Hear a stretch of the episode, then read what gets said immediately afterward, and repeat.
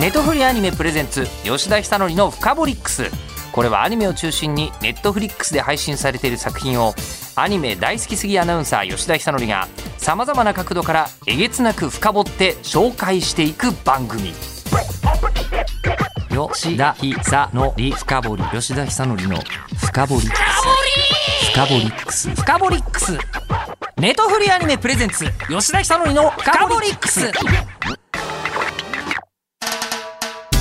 なんかねあの同窓会感がすごい同じ世代の男性たちだけが 今、えー、今日はだだっ広い人たちを使ってるんですけどに集まっちゃってる感じがすごいするんですよね。ネトフリアニメプレゼンツ吉田久典のフカボリックス。6月30日から全世界独占配信されるネットフリックスシリーズアニメ「バスタード暗黒の破壊神」からまずはこの方忍者マスターガラ役安本博樹さんです。お世話になります。安本博樹です。お願いいたしますどうもよろしくお願いします。しております。安本さん1977年です,、です。よね僕75年なんでなるほど。あのバスタードと言ったらばの世代ですよね。ね。単行本のちょっと関数が若い方お母さんに見つからないようにみんなそう。隠していた、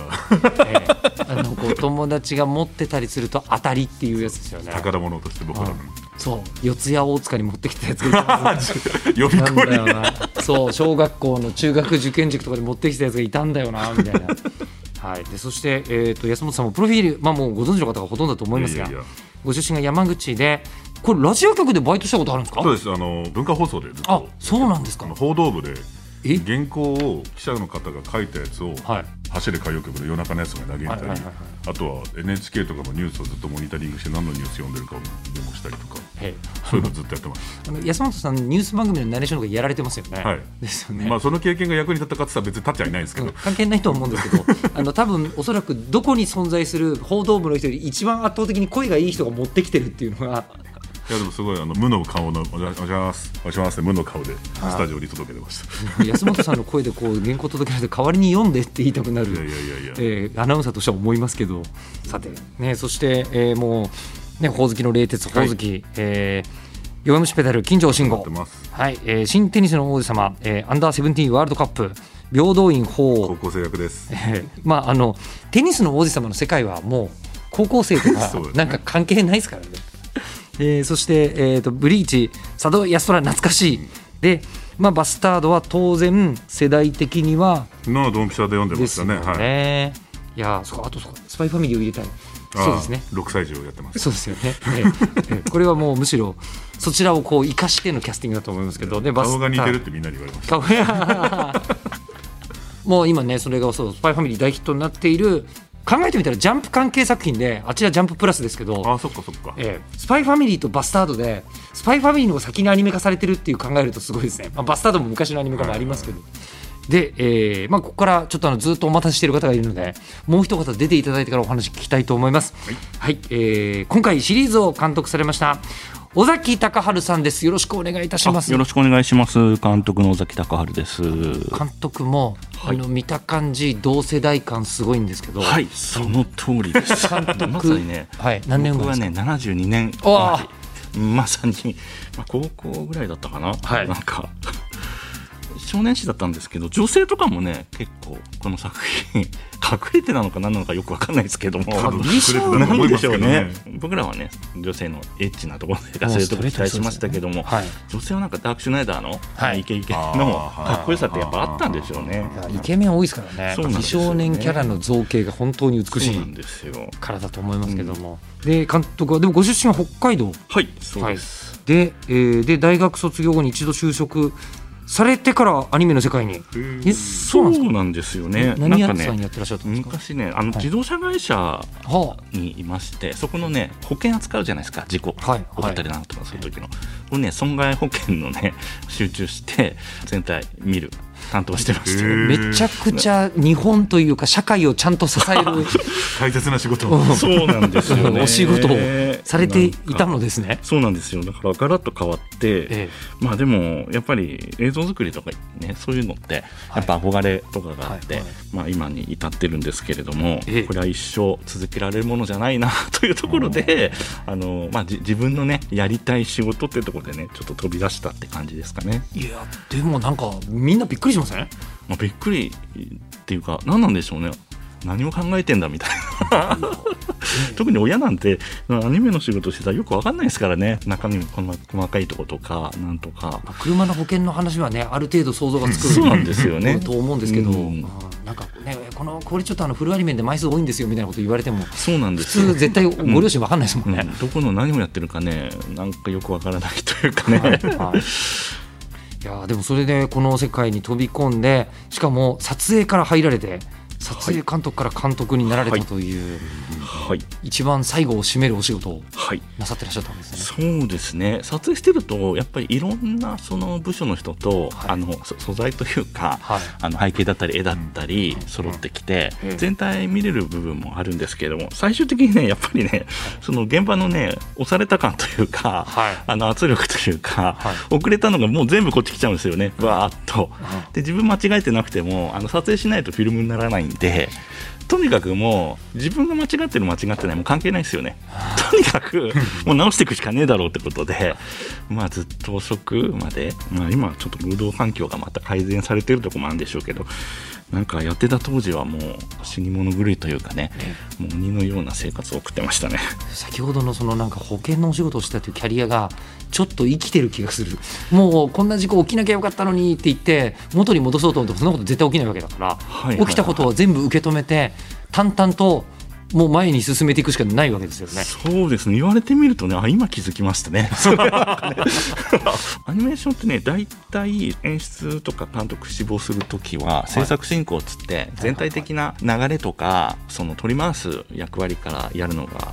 多いんですけれども、はい、僕の場合はねその撮影からだったんで現場のあの一つからやってたんで、はい、これどうやってなるのかすごい苦労したというか まずどうやってなっていいのかわからないというところでいろいろね会社も転々として試行錯誤してですねいろんな出会いもありましてああなんでできたんだろうって今でもね不思議な感じですかね。いやでもその後のこう尾崎監督は監督としてはもう少女終末旅行とか「ペルソナ5」「the Animation The Day Breakers か。で、ゴブリンスレイヤー、 WAVE、サーフィンやっぺなどの作品を手掛けられているということで、ファンタジー寄りとか多いですけど、でもジャンル広いですよね。うん、もう。そうですね、なんかね、自分的にはアクションとか、はいはい、ホラーとかバイオレンスとかエロとかすごい好きなんですけど、はいはい、昔ね、マットハウスにいたのかな、はい、なんかそこのね、まさに80年代の OVA とか、リアルアニメが流行ってた巨匠たちがもう残ってて、はい、その辺でやれたっていうのもあるんですけどもともと好きっていうのとそういう人たちと仕事をできたってところが今にまたなんか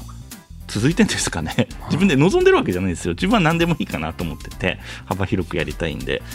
最近ねファンタジー大きすぎてちょっと現代ものやりたいなって思ったりとかもするんですけど、はい、あやっぱこういう感じの仕事が多いですね。でそこでファンタジー中のファンタジー来たって感じじゃないですか、そうですね。あまさにこれ集大成的なものが来たのかなと思いましたね。あれ？それこそ保険のお仕事されてる頃ってもうまさにジャンプ本誌でバスタードバリバリやってる頃じゃないですか。もうバリバリやってる頃です、ね、そうですよね。ほとんどもう皆さんあれですかね読んでて、ええ、まあ、僕田舎だったんですけど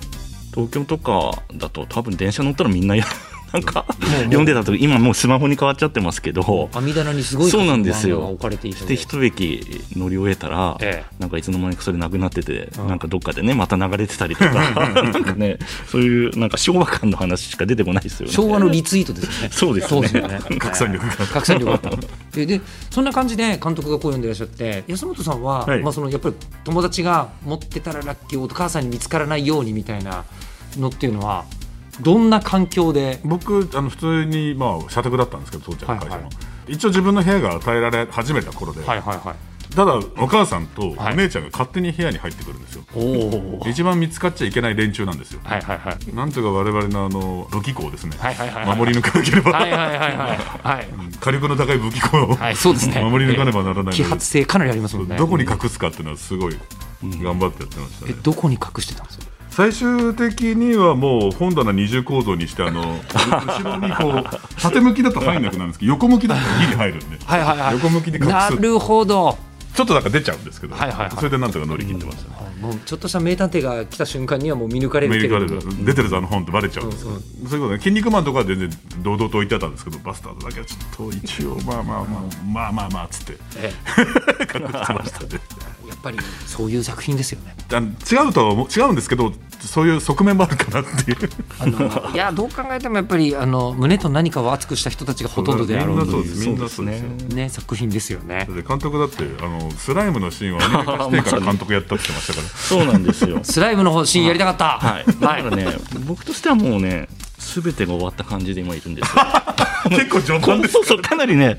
前半の方でもう陽子がスライムにっていうシーンがあるんですけど、はいはいはいあそこ終わった瞬間にもう根底書いてるんで根底書いた瞬間自分の中で完結してしまってバスタードでやりたいことはやりきったぞみたいな。あとは皆さん頼みますよみたいな。困るんですけど。いやでもね多分ね参加した人みんながそこやりたかったと思うんですよ、ね,、だからそんなことばっかり言ってるからこの前谷山さんかななんか取材かなんかでちょっとスライム監督とか言われてスライム監督。やばい。いやスライム監督って何なんですよみたいな。当時読んでた人はみんなスライムですから。まあちなみに谷山さんも僕と同い年ですからね、うん、えー、めちゃめちゃ世代ですよ。すね。学習大役。さてじゃあ一応作品をもう超有名作品ではありますがプロフィール的に紹介していくと、はい、近代文明の崩壊から400年後世界は魔法と剣が支配する混沌の中にあった。四天王率いる闇の反逆軍団に襲撃されるメタリカーナ王国。王国を救うため大神官の娘ティアノート陽子は一つの決断を迫られる。それはかつて世界支配を目論んだ古の大魔法使いの復活。その名はダークシュナイダーはい。えーまあ、これ前作1988年から少年ジャンプに連載されましてコミックスが、えー、2020年9月現在で累計発行部数が3000万部を突破しているという大人気作品でございます、えー、キャストはダークシュナイダーが谷山紀章さん、うん、えー、ティアノート陽子役楠木智さん、うん、ルーシェが伊藤兼さんなんですよね。ルーシェ可愛いですよ。ね、そしてガラ役が安本さん。はい、で、そしてアーシャスネン役、えー、日笠陽子さん、うん、アビゲールに杉田智和さん、うん、カルースが、えー、小野健翔さん。という皆様がやっていらっしゃるのです。が、これ今のところの説明だけだと、なんだろうな、海外のめちゃくちゃ時間のかかる超大作 RPG かなみたいな 気持ちの方がいるかもしれませんが実際のところはあれを「少年ジャンプ」でやってたって本当すげえなって思いますよね。よね。だって安本さんゲーマーじゃないですか、はい、めちゃめちゃゲーマーからするとゲームっぽい世界観の漫画自体が当時本当に初めて紙面に現れたぐらいじゃないですか。剣と魔法はまあそういうのはなんとなくはあったけどこんなにダイナミックに描いてるのはあんまなかったかもしれないですね確かに。いやそうですよね。だから魔物が攻めてきたみたいのって今だと異世界ものとかのもう一番初めとして何百個もあるともう思われるのですがもうそれが何にもないところからこの世界作ってたってやっぱバスタードってそれはすごいなと思うんですよね、いろんなラノベの原点的なところもある気がしますよね。全ての異世界の始まりかもしれない、はい、うん、でまだクリエイターになるかどうか尾崎監督分かってなかったんですよね。そうですねクリエイターなるかならないかみたいなね。子供の頃なんだろうな。大体みんなあの漫画家になりたいとか、はいはい、いろいろあったじゃないですか。絵描きになりたいとか絵好きな時期があって、まあ、今の子そういうのあんまないのか分かんないですけど、はい、少なくなってきたのか、はい、そんな中でねそのまさかこの作品が自分にっていうのも驚きましたし、はい、してあとキャスティングとかもねぴったり合う人がこんなにもいるのかよみたいに思ってまして、はい、今回もですねその一応オーディションって形ではしてんですけれどもほぼほぼ最初聞いた時そのあれですかね委員会の方とか原作者の方とか含めて大体この人じゃないかなってですねほぼほぼ一致ですね。ただちょっと悩む部分もあって組み合わせですね、うん、この人ここにはめたらこっちだろうっていう組み合わせのがあって、でもね、あの安本さんなんかもガラはもう強制的というか。いや嬉しいですよ。好きですから。なんかでもうちらの業界にいれば、はい、いろんな人がこう太い声とかタフな声がいるから僕自分がガラやれると最初思ってなくてオーディション受けた時も頑張ったんですけど果たしてどうなるかわからないじゃないですか、はい、そんなことよりも個人的にはあのダイヤモンド役があるんですけど、はい、ダイヤモンドの方がうまくできちゃった気がしてて いやマネージャーにやべえ決まるとしたらダイヤモンドかもしんねえっつって。そしたらもっとすげえ人にダイヤモンド決まってて納得なるほど納得力負けと思ったんですけど、うん、ダイヤモンドはねあの結構人気で、はい、みんな受けたがってましたよね。だから今回もオーディションの中でキャラがかぶってたりとか結構するんですよ例えばのぶとい系とか渋い声で言うとあのアビゲイルとか、うんうん、ガラとかダイヤモンドどういう配置にするかによって他のキャスティングも変わっていくんですよ、うんうん、ただガラはもう安本さんってことだったらこうだよっていう組み替えとかその辺考えてその辺の相性とかね含めてで今回のキャスティング決まってたんで。だから自分はこの業界で得してるのっていろいろなバージョン安本さん版の。あなんかちょっと俺はこっそり聞きたぞみたいな。その頑張ったところが聞けてるぞっていうのがあってね。これはねなんかねしめしめって感じでね。ダイヤモンめっちゃ面白い役で、うん、まあ、出番としてはそんなに多くはないからうまみは少ないんですけど飛び道具で面白いんですよ、うん、あ今回ダイヤモンドどうなったんですか小安さんです だからキャスト見て俺と杉田君で、うん、我々は力負けだっつって。そうですよねあれオフィシャルのキャラ紹介かなんかでもなんかダイヤモンドだけちゃっかり今なんか上がってたような。人気がありすぎる。かな。人気がありすぎて。他にもキャラいっぱいいるんですけどやっぱみんな気になってんだろうなっていうのはありますね。あでそしてもう谷山さんのダークシュナイダーなんてもうまんま見たまんまですからね。そうですね、その実写でできるんじゃないかって感じすごいそうなんですよ。演じて声を作るんではなくてもともとある声質っていうところではあの皆さんもドンピシャで合ってるかなっていうところであのこの役やるために無理やりこう合わせていくっていうよりもより自然な声聞けてるんじゃないかなと思ってるんですね。じゃあ安本さんもそんなに無理して作っていらっしゃらない全く全く？このままやってます。少しその時間空いた時になんか喋ってたりとかするとなんか役者さんっていうよりもキャラクターたちがもうだべてる感じ に聞こえちゃうんですよね。そうか声のバランスはまさに、僕付き合い古い人も当然いっぱいいるけど、はい、みんな自然体、うん、まあ、でも必死になんなきゃだめなんですけどすっげえ大変な作品だから、うん、みんなボロボロにはなるんですけど、うん、かといって作り声とかうんぬんでなくて己のまま精一杯やってる感じはしますね。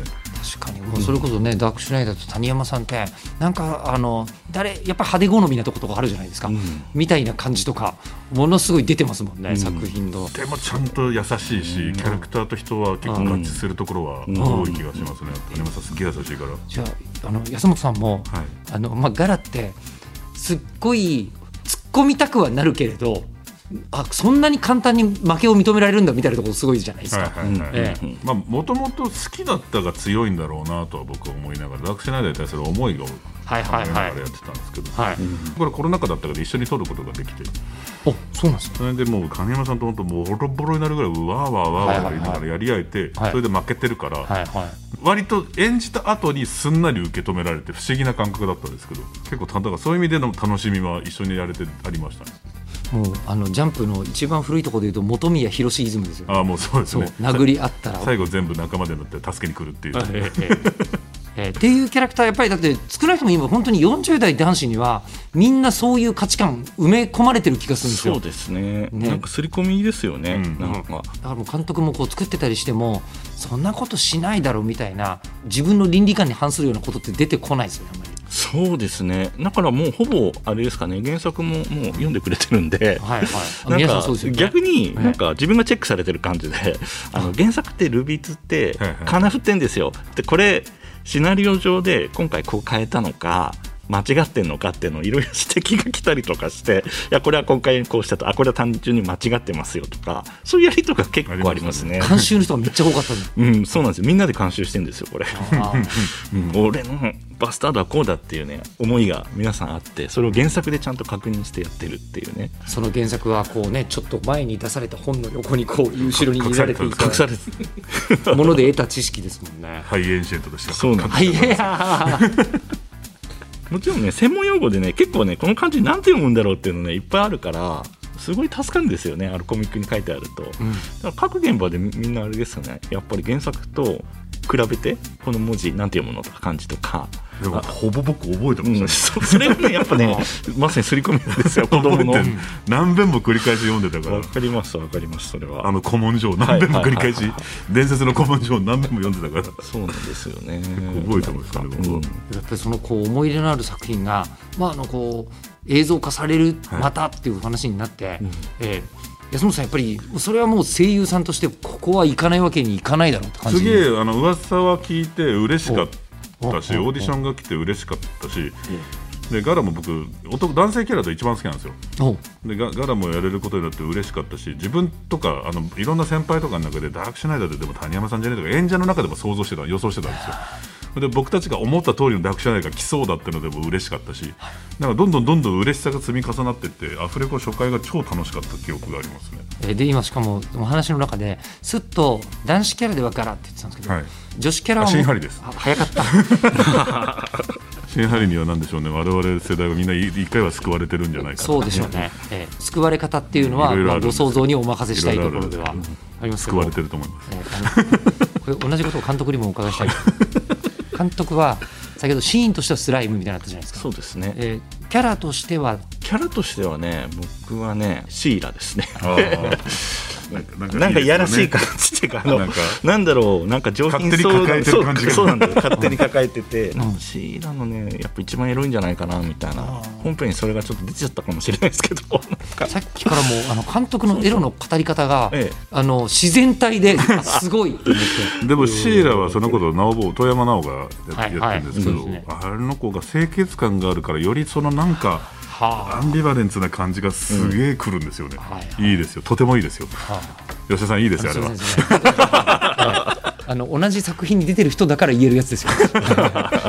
じゃなかったら今日も言えないやつです。本当にね清潔感があって、はい、だからこそすごいんですよ。でそれは陽子ちゃんもそうなんですけど楠木ちゃんもそうだからどっちも清潔感がすごくあるから、うん。うんだから変にあのエロエロしくならないところもあるし、うんうん、でも逆にそれが来るところもあったりとかですごい面白いですよだから。これを一番楽しみながら作ったのは多分監督なんですだと思いますバランス感がね やっぱね絵とキャストと、そのどういう演出するかっていうところでね。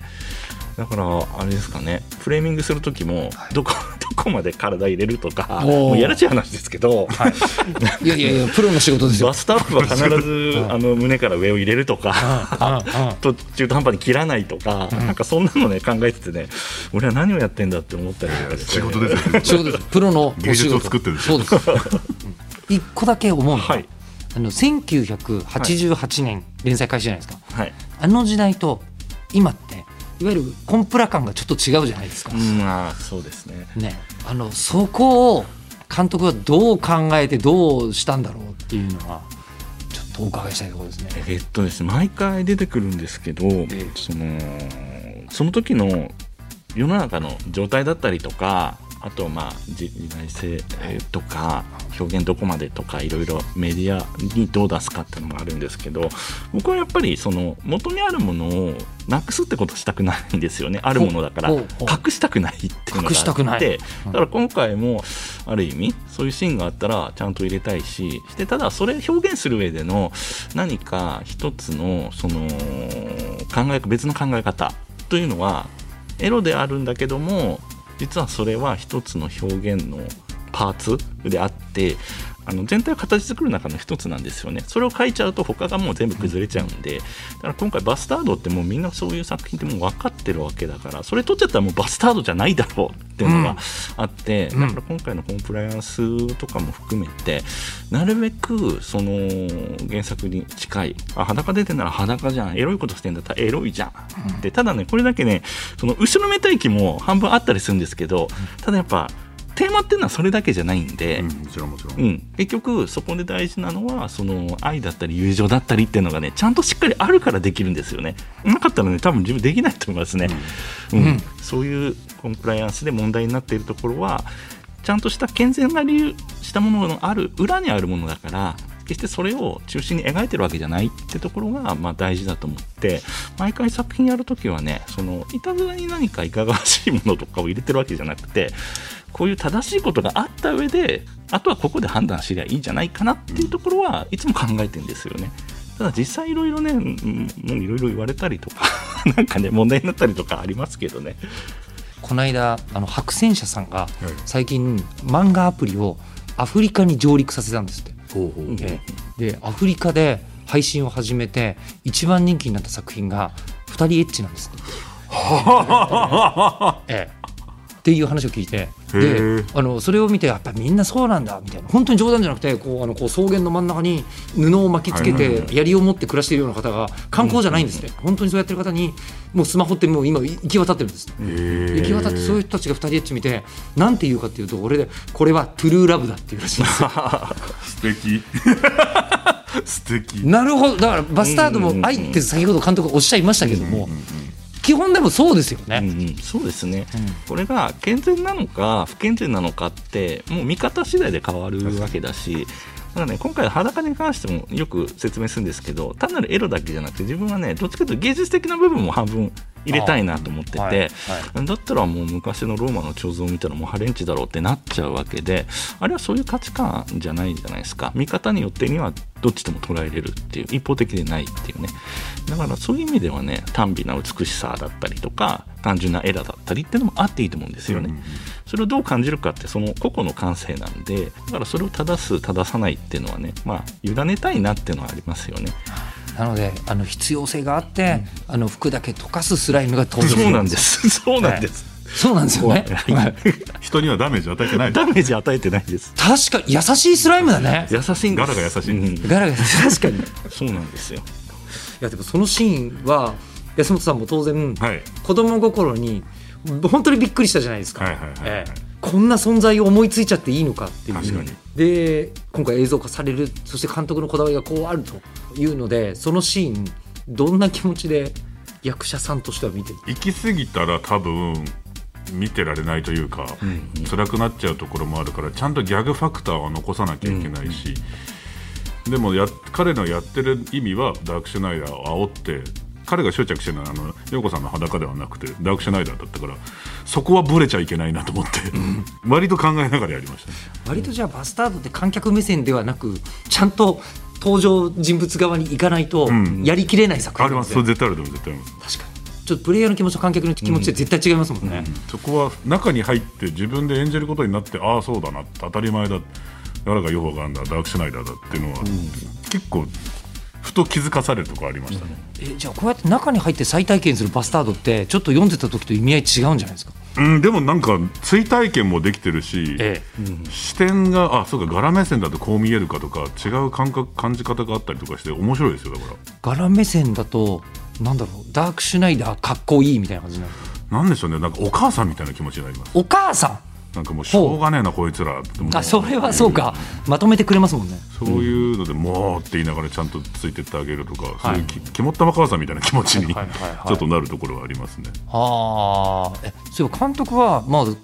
観客の目線もあり、一人一人のキャラクターの目線もありっていう状況で作品に触れると思うんですけどイメージ変わりました？作ってみて。あ結構ねイメージ変わるっていうよりも自分ってそのなんだろう。あここなんだろう中心に見てなかったのかなっていうのもあって、はい、そのなんだろう改めてバスタードがこうだっていうのはちょっと認識しましたね。だから、まあ、さっきなんかエロい話ばっかしてたんですけどでもねそれ以外の要素ってすごいしっかりしててそのさっきのガラのキャラもそうなんですけどお母さん的っていうみんなを見守ってある程度叱って何やってんだみたいなところがある、まあ、人を持ってるっていうところなんですよね、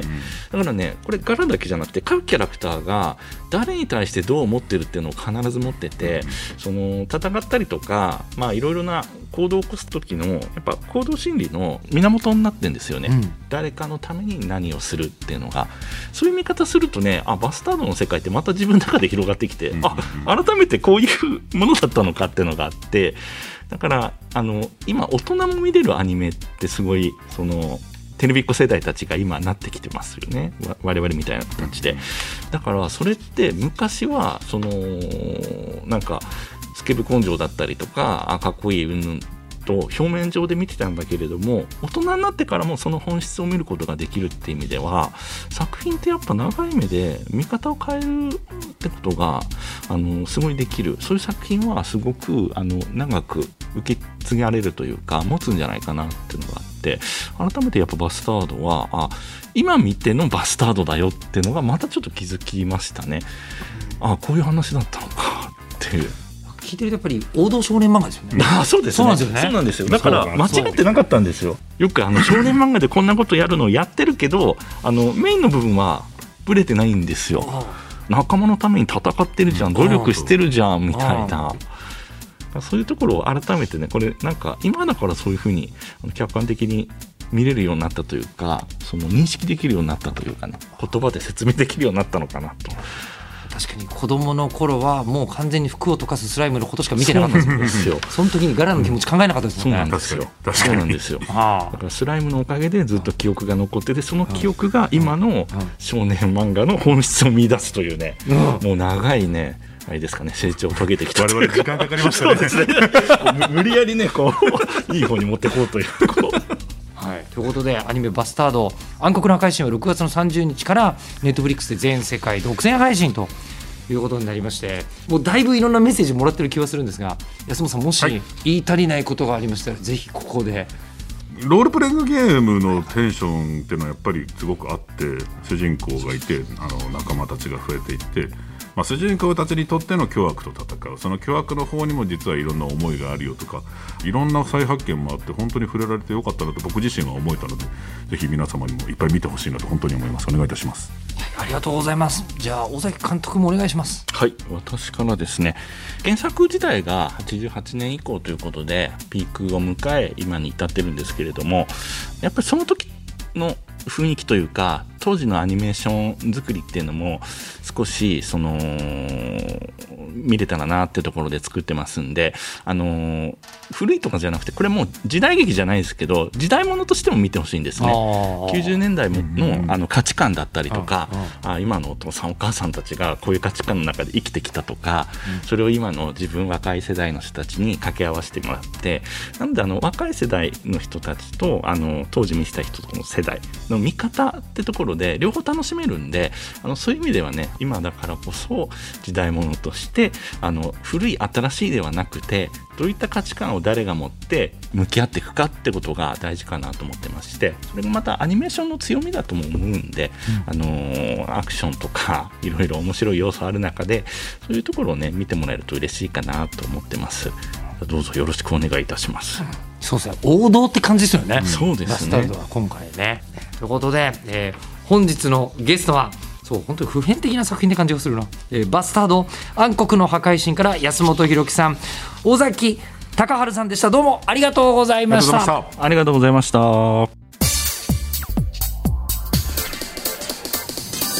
ネトフリアニメプレゼンツ吉田久典のフカボリックス番組ツイッターもあります。アットマークフカボリックスをぜひフォローしてください。ではまたお会いしましょう。ネトフリアニメプレゼンツ吉田久典のフカボリックス。ここまでのお相手は日本放送アナウンサーの吉田久典でした。